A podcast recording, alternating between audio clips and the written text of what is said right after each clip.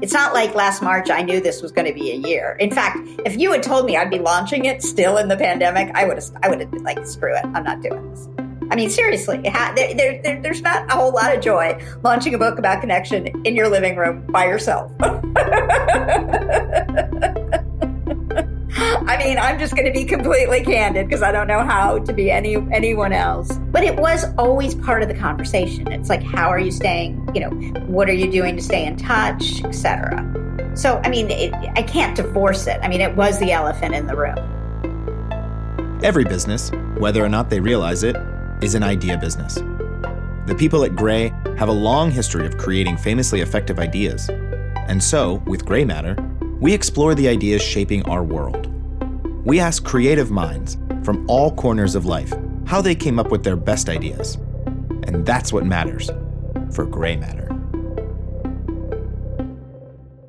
On this episode of Grey Matter, we'll discuss what unites us as people, our fundamental need for communicating with one another, and how what makes us unique can be our greatest asset.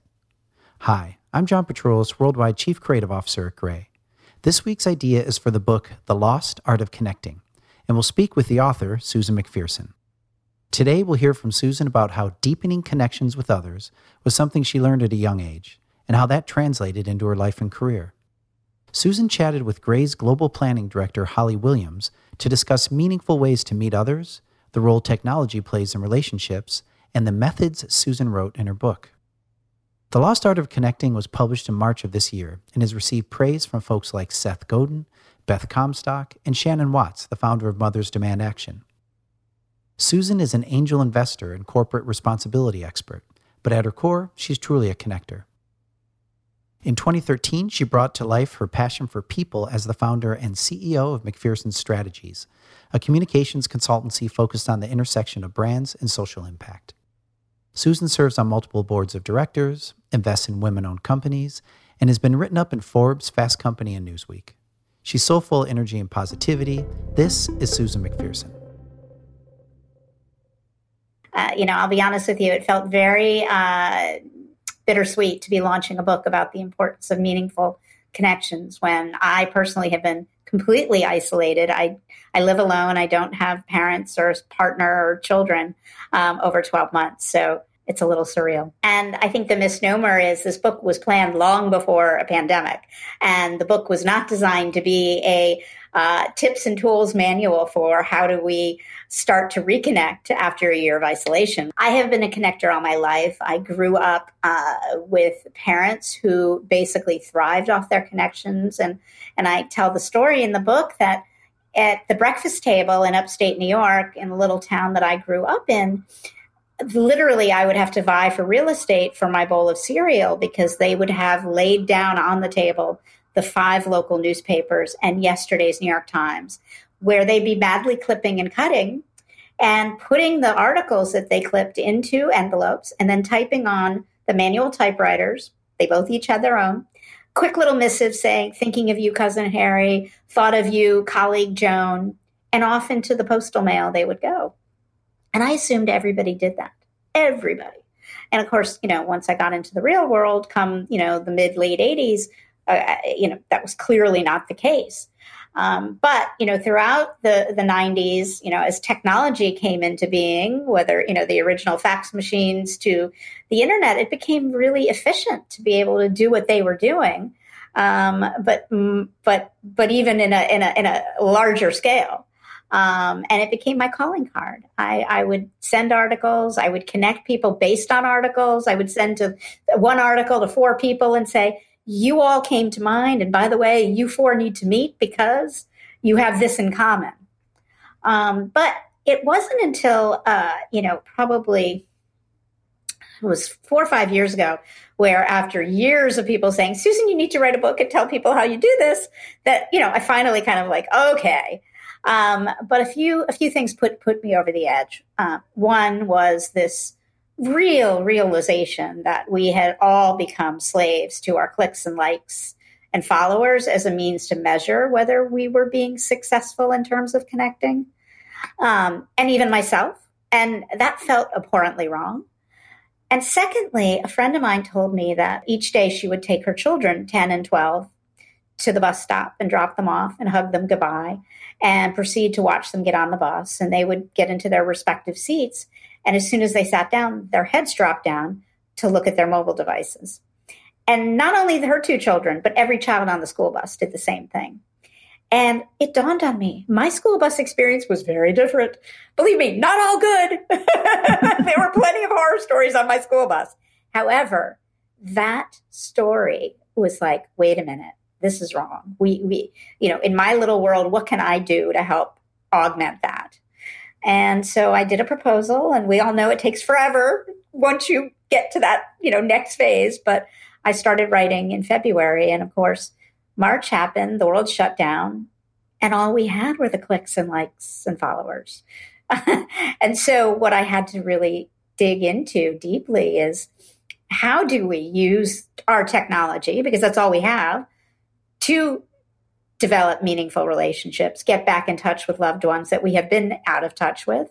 And how do we create the communities we want to have around us as we build back to the world tomorrow? I was very smart to not only be the, the voice in the book, and I interview uh, close to 30 people who are all known communicators, connectors, um, people who have made building community uh, tremendous facets of their career success there's a lot of other knowledge from others. What's so interesting about the book to me is that it doesn't feel like a traditional sort of business relationship building book. It feels part memoir, part how to manual that's seamlessly integrated, which felt like quite a unique way of telling a story. It, was that a very intentional kind of approach for for what you wanted to communicate? Well, first of all, Holly, thank you. That that that what a gift it is to hear that because I am the least prescri- prescriptive person you will like. I, I, I, mean, I shouldn't say least. I don't, you know, know, you know, thousands of people, but I am not a prescriptive person. It's really hard to put me in a box. um, and so when you know, the, uh, and, and, McGraw Hill is very much a business book publisher. I, I almost joke that they are like when you think of the calculus books that you had in college, McGraw Hill was the publisher. Um, and it was, it, it, there was no way I was going to be able to publish a book that was not part, you know, this, this, just this human that I am. And I think the beautiful thing about the type of building of meaningful connections that I share in the book is it has a lot of humanity. And when we divorce the humanity from it and make it very transactional and numbers based and broad versus deep, we lose the whole essence of it. Right, right, right. That's that's that's really interesting. Was that a um, was that a conscious conversation with your publisher going into that that you would need to balance those two forces, or did it sort of just happen um, naturally? It kind of was push, you know, push and pull, push and pull. You know, I would submit a chapter and they'd be like, "Well, you need to be a little bit more prescriptive." Um, but I think also, you know, the end result is we can't be what we what we're not, right? And I couldn't it would be disingenuous of me to put out a book in the world that was very like uh-uh, you know like very mechanical i guess you could say. But my hope is there's enough tips and tricks and tools that people can walk away with but grounded in a sense of human experience that make them that much more appealing to to try. So so interesting to hear you say that you don't think of yourself as a particularly prescriptive person because one of the parts of the or one of the founding sort of structural ideas in the book is gather ask do. Um, yes. i'm curious to hear how you kind of solidified that as a, a way of thinking about building relationships and whether it was throughout the process of writing the book or something that you've always thought. Can you tell us a little about that it it actually was during the process of writing the book, but it was actually finally doing the deep thinking that I needed to do to figure out how I have been successful connecting people, introducing people, solidifying others relate other relationships. And it really it it it, it was what I had been doing all these years.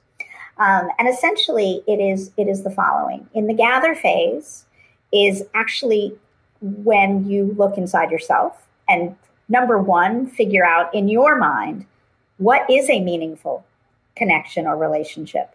Because, quite frankly, Holly, what is a meaningful relationship to you might be very different than it is to me. Also, during the gather phase is when you determine what is the community you want to surround yourself with to help you reach your goals over the next four years, four months, four weeks, even maybe four days I mean, I, I realize that may be a little bit ridiculous, but also, what is the secret sauce or chief differentiating factor that you and only you can bring to the table to that to offer to that community? So that is what happens during the gather phase. And i do think that where we are right now in this kind of purgatory time where we know we're going to be coming out of isolation at some point we don't know when but we know it soon and this is a great exercise to do right now. What is the community that you want to surround yourself with? And how are you going to make sure going forward that that community doesn't look just like you sound like you the same age as you? Because if you are going to accomplish your goals you are going to need diversity and inclusion within your within your community. The second is the ask and that's the second section of the book and interestingly enough i have spent my life always being curious about others i just it, it is it is something i just carry with me. I love learning about people. I love finding out what makes people tick, etc. But the ask is literally the section where you learn the art of asking others the right questions to better understand who they are, what their hopes and dreams are, what are their goals, so that if you listen with intention and with care, you can get to the do. And the do is my favorite section because I'm a doer. But that's when you can actually follow up and become reliable, dependable, and most importantly, trustworthy. And it's not something that you're just going to do once in your life. I'm not going to just like gather us do and be done with it. But this is something that you can be practicing throughout your life and think of it as the long haul rather than something that you're just going to, you know, dust off and put on the bookshelf. So, how did you go from sort of just naturally living and breathing that as something that's intrinsic and, and even subconscious that you don't even know that you're doing to formalizing it as sort of the organizational principle? I have I have had a lot of loss in my life. I've had a lot of tragedy in my life. I've moved a lot. And to get me through each of those, you know, transitional points of view, I have had to go to my community whether it was my existing community or a new community. So I was constantly doing that gather phase. Like, what is it that I'm trying to do? What, you know, whether I'm I'm trying to, you know, get a promotion or get a new job or make new friends in a new town that I don't know anybody. So in order to do that, that gather phase was extraordinarily important. So you've naturally yeah. practiced that. Yeah, I mean, I, I, I, subliminal. I mean, it wasn't something I would be thinking about, but when I look back over the last 30 years, certainly professionally, I was doing it all the time. I mean, you know, when it, being an entrepreneur, you have to be doing that. You have to be doing that to think about how you're going to cultivate business. The ask actually, you know, grew out of a number of things. One of the themes through the entire book is always leading with how can I be helpful rather than what I can get which when you think about is already not transactional. Okay. It's very hard to transactionally be helpful, right? Because it usually takes more than just one communication to be helpful in life. But also, and, and this is kind of a, a side story, but I'm very tiny. Um, my license says I'm five foot. And when I first started walking into the proverbial convention hall, conference room, boardroom, no one saw me people just did not see me. And if I started with asking questions about them, they took the time to look down to talk to me. So it might have grew from my own insecurities or also from my own lack of being seen. And it became very much a part of how I started to build relationships is it wasn't about me. Okay. Yeah, it could be about me later, but first it was really getting a sense of who is this person? Where is he, she, or they coming from? And what's going on in their lives? And what's challenging them right now? Over the years, there have been people that either one felt, I don't have any, I don't need any help. Okay. Good. Bye bye. I mean, I'm glad, I'm happy. That's wonderful. Other people, you know, I go back to the girls in high school that thought I was quote unquote too nice because they couldn't understand why I was so helpful and people people questioning your motives. And again, you know, the good news is with age, I've learned to have the confidence to walk away from people like that. But the vast majority of people can use a little help. Right. And it's it's interesting to hear you talk about sort of needing to overcome adversity turning into one of your biggest sort of strengths in terms of connecting with people. Yeah. Um, I, think a lot of ideas are sort of born that way. There's a sort of a challenge or problem that we need to come, and then just by sort of pure determination, stumble across a really powerful tool. Well, what are some of your favorite um, lessons or takeaways in terms of relationship sure. building? Well, first of all, everyone has value everyone. Okay. I mean, it wasn't really until this pandemic that I actually met my neighbors in my hallway. And this may be a New York City thing, but you know, we, we live our entire lives here on top of each other and we don't know our neighbors. Okay. But this notion of, well, my neighbor can't, you know, what do they, what connection do they have? How can they be useful to my business, to my, you know, company growing or my, my stock and um, portfolio growing? But everybody has something special to offer and we don't know what we don't know. One of my favorite stories in the book, I just, I still can't believe actually happened. Um, back in 2017, I received an email from a friend. I mean, you know, a good friend, not a bestie. And she said to me, Susan, my friend Brant wants to get into a refugee camp tomorrow in Greece. Can you help him? He's a filmmaker. Well, one of the boards I serve on is the US arm of the UN High Commission for Refugees. So it wasn't so far out of left field. But it was an extraordinarily busy day at my company, McPherson Strategies. And all I kept thinking to myself was the last thing the world needs is another documentary film that would be made about refugees that no one would see. And I just thought to myself, you know what? You have five minutes, make a phone call. I was able to make a few calls, and lo and behold, we were able to get Brant into the refugee camp the next day. A few days go by, and I learned something really interesting. He was not a documentary filmmaker. He was actually a big budget Hollywood producer who had done a number of Tom Cruise's films over the years. And he was so enamored with the refugee cause. A few months later, I get a call from a friend who is a volunteer or an advisor, I should say, for the NGO CARE, which is a global health organization. And she said, Susan, do you happen to know any filmmakers who might be able to go spend a little bit of time on the Syrian border? At the Azraq refugee camp to help Syrian youth learn how to tell their stories via film. Well, of course, because of what happened, I had a contact. So I reached out to Brant, and not only did he say yes, but he brought eight Hollywood film directors with him. They spent 10 days in that camp teaching Syrian youth how to actually create films and tell the stories of their harrowing journeys of escape from Syria. More to come. Epic Foundation, a major foundation, actually funded because of this a film academy at this refugee camp. And there's more.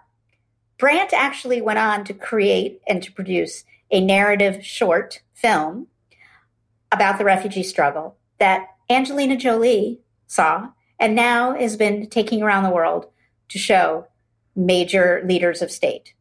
So millions and millions of dollars are being raised to help the 88 million displaced people and refugees around this world, thanks to that email that day. Wow, that's an incredible lesson. And actually one of the takeaways that I had from from your book, which is that you never know where a connection is going to come from or what exactly. it's going to lead to and that being engaged and connected is probably going to reap something. You just never you never quite know You what. don't know what you don't know. And the the fact that I had all those initial um, misnomers, you know, the, the, the, the, we're all wrong. And so we need to question our own kind of questions, right?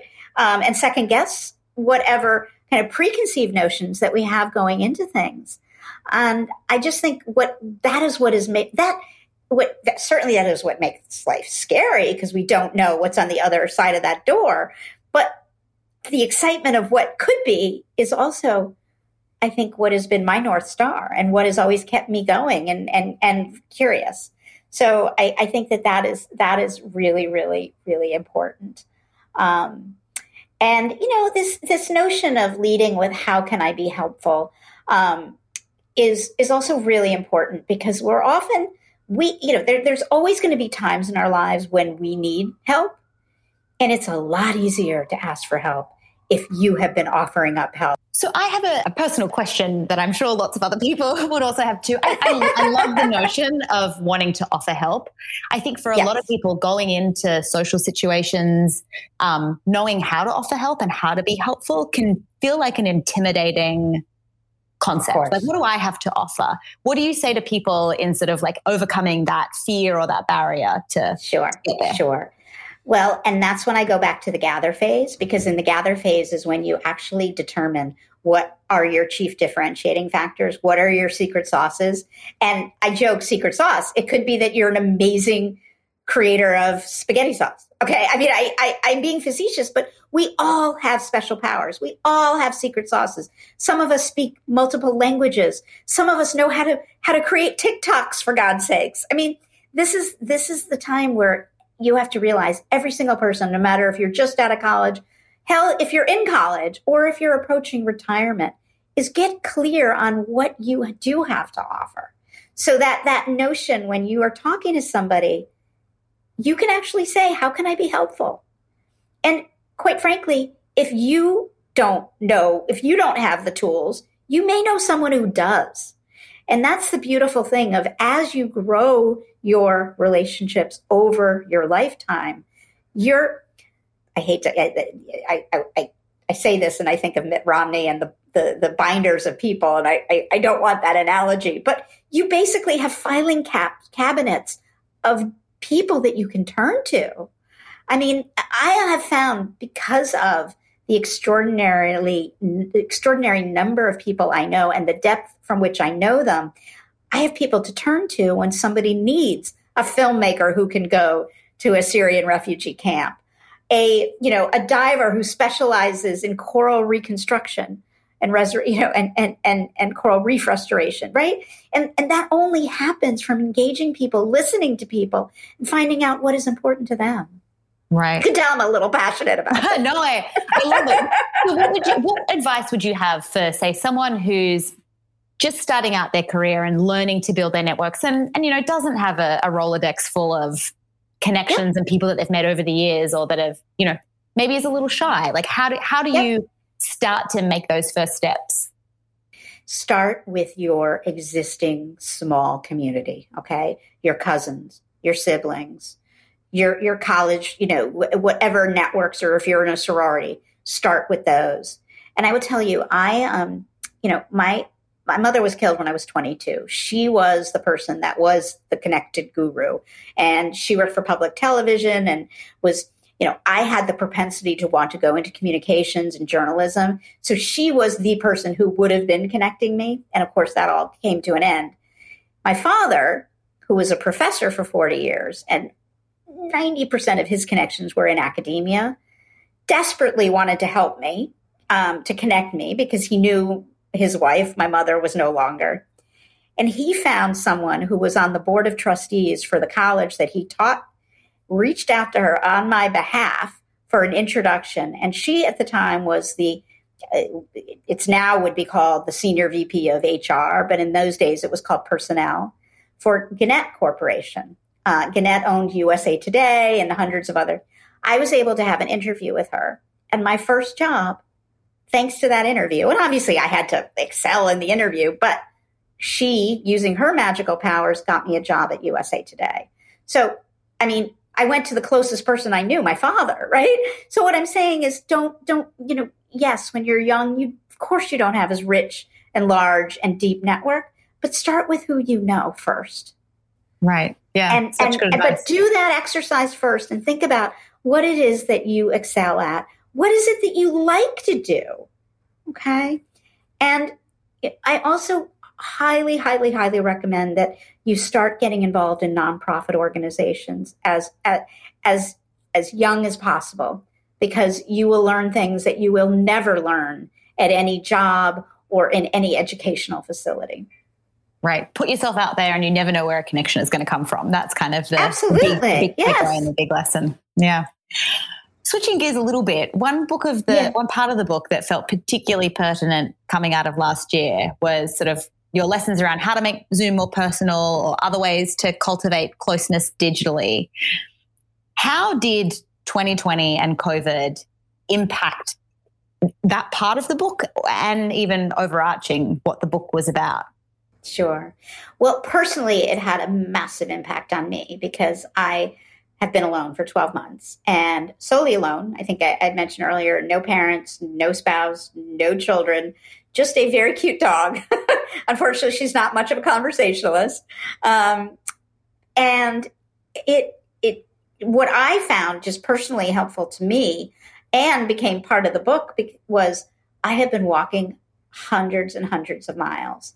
And one of the things I learned from all my walks, I mean, I literally since September walked 1,500 miles. Oh my goodness. In circles in Brooklyn. But it has grounded me to my community. It has led me to have conversations with people I never would have. Um, I, I, mentioned my dog. She is extraordinarily friendly. She has been called Norm on Cheers, eh, which was a, a, show that was very popular, and Norm knew everybody's name. And she literally is is very much like that in Brooklyn. And because of her propensity to, to, to meet people, I would have conversations. So very much part, you know, that grounded me. That also gave me hope because you know this was an extraordinarily hard um, hard period for me, just like it was for everyone. I mean, I, I will never suggest that my situation was anywhere near as bad as so many people who lost loved ones, who lost their livelihoods, who lost jobs. Um, but you know, just from from my perspective, writing this book with that lens was obviously something that had an impact. But I will say, in, interviewing people like Baratunde Thurston and Tiffany Dufu and you know, Adam Grant, Whitney Johnson, and, and these people who were still maintaining deep relationships, obviously using technology was giving me hope that, you know, when this ends, I think we aren't going to go back as quickly and hopefully never. But, um, you know, I, I'm going to take the eternal optimistic kind of view that after a year of isolation, we are now going to be taking meaningful relationships to a, a much greater uh, value. Um, and I think we will obviously continue to use our technology, but I think we'll be much more intentional about it. Well, I think that's a really interesting shift that COVID forced upon you. You said early in our conversation that you know the clicks and the likes were something that you were seeing disconnecting people and heads down and and not being present to then be in a world where that's the only form of connection that we had i'm sure that must have sort of forced you to reshape how you tell the story of technology in the yeah. book. Yeah, yeah. Well, but the thing is, is, is what we have done is think about like in Zoom rooms, right? Where we are so effective now at using the chat session to actually reach out to people and be like, how are you doing? Is there anything you need? Okay. Think back to regular meetings that we were in every day, all day. You can't have those side chats. I mean, you could, but you might get in trouble, right? and you know, yes, we miss those water cooler uh, moments, but I have seen and witnessed people making their own water cooler moments.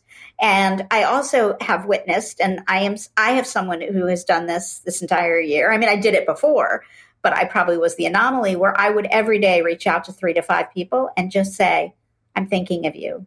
Are you okay? Do you need anything?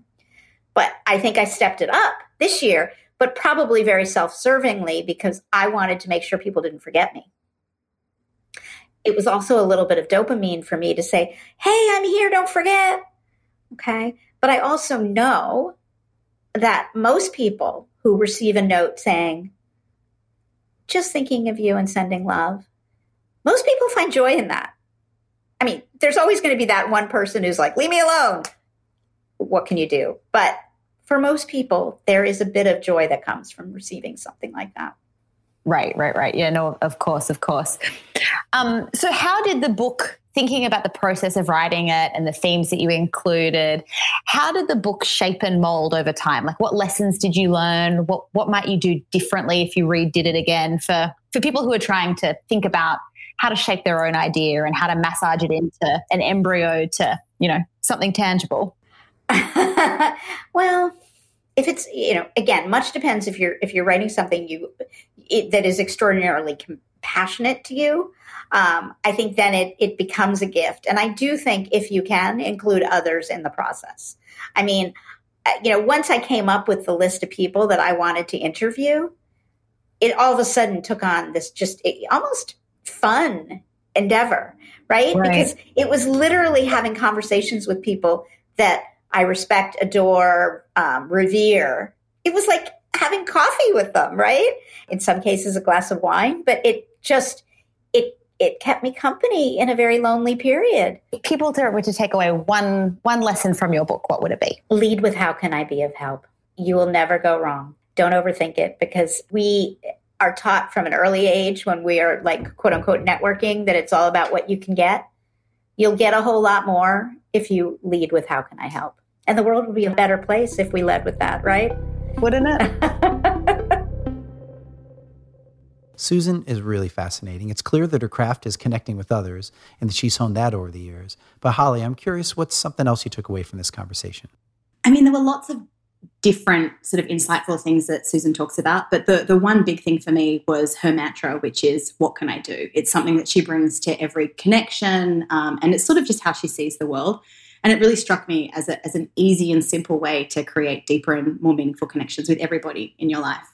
It's you know it's it's interesting. It's a common theme I think in the people that we end up talking to on this is they are always people with that kind of positive approach and think about what they themselves can do to contribute to whatever the situation is that they're in.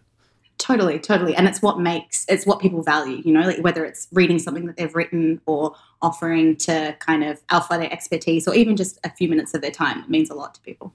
Yeah, it's great. Well, tell our listeners how they can learn more about Susan. The book, The Lost Art of Connecting, is available anywhere you can get a book. And everything else you might want to know is on her site, mcpstrategies.com. And her Instagram is at SusanMCP1, where you can see tons of cute pictures of her dog as well. All right. Thanks, Holly. So that does it for us this week. The podcast team and I would like to thank Nina Naciolino. If you'd like to hear how other creators, founders, and inventors thought up their ideas, follow this feed wherever you listen to podcasts.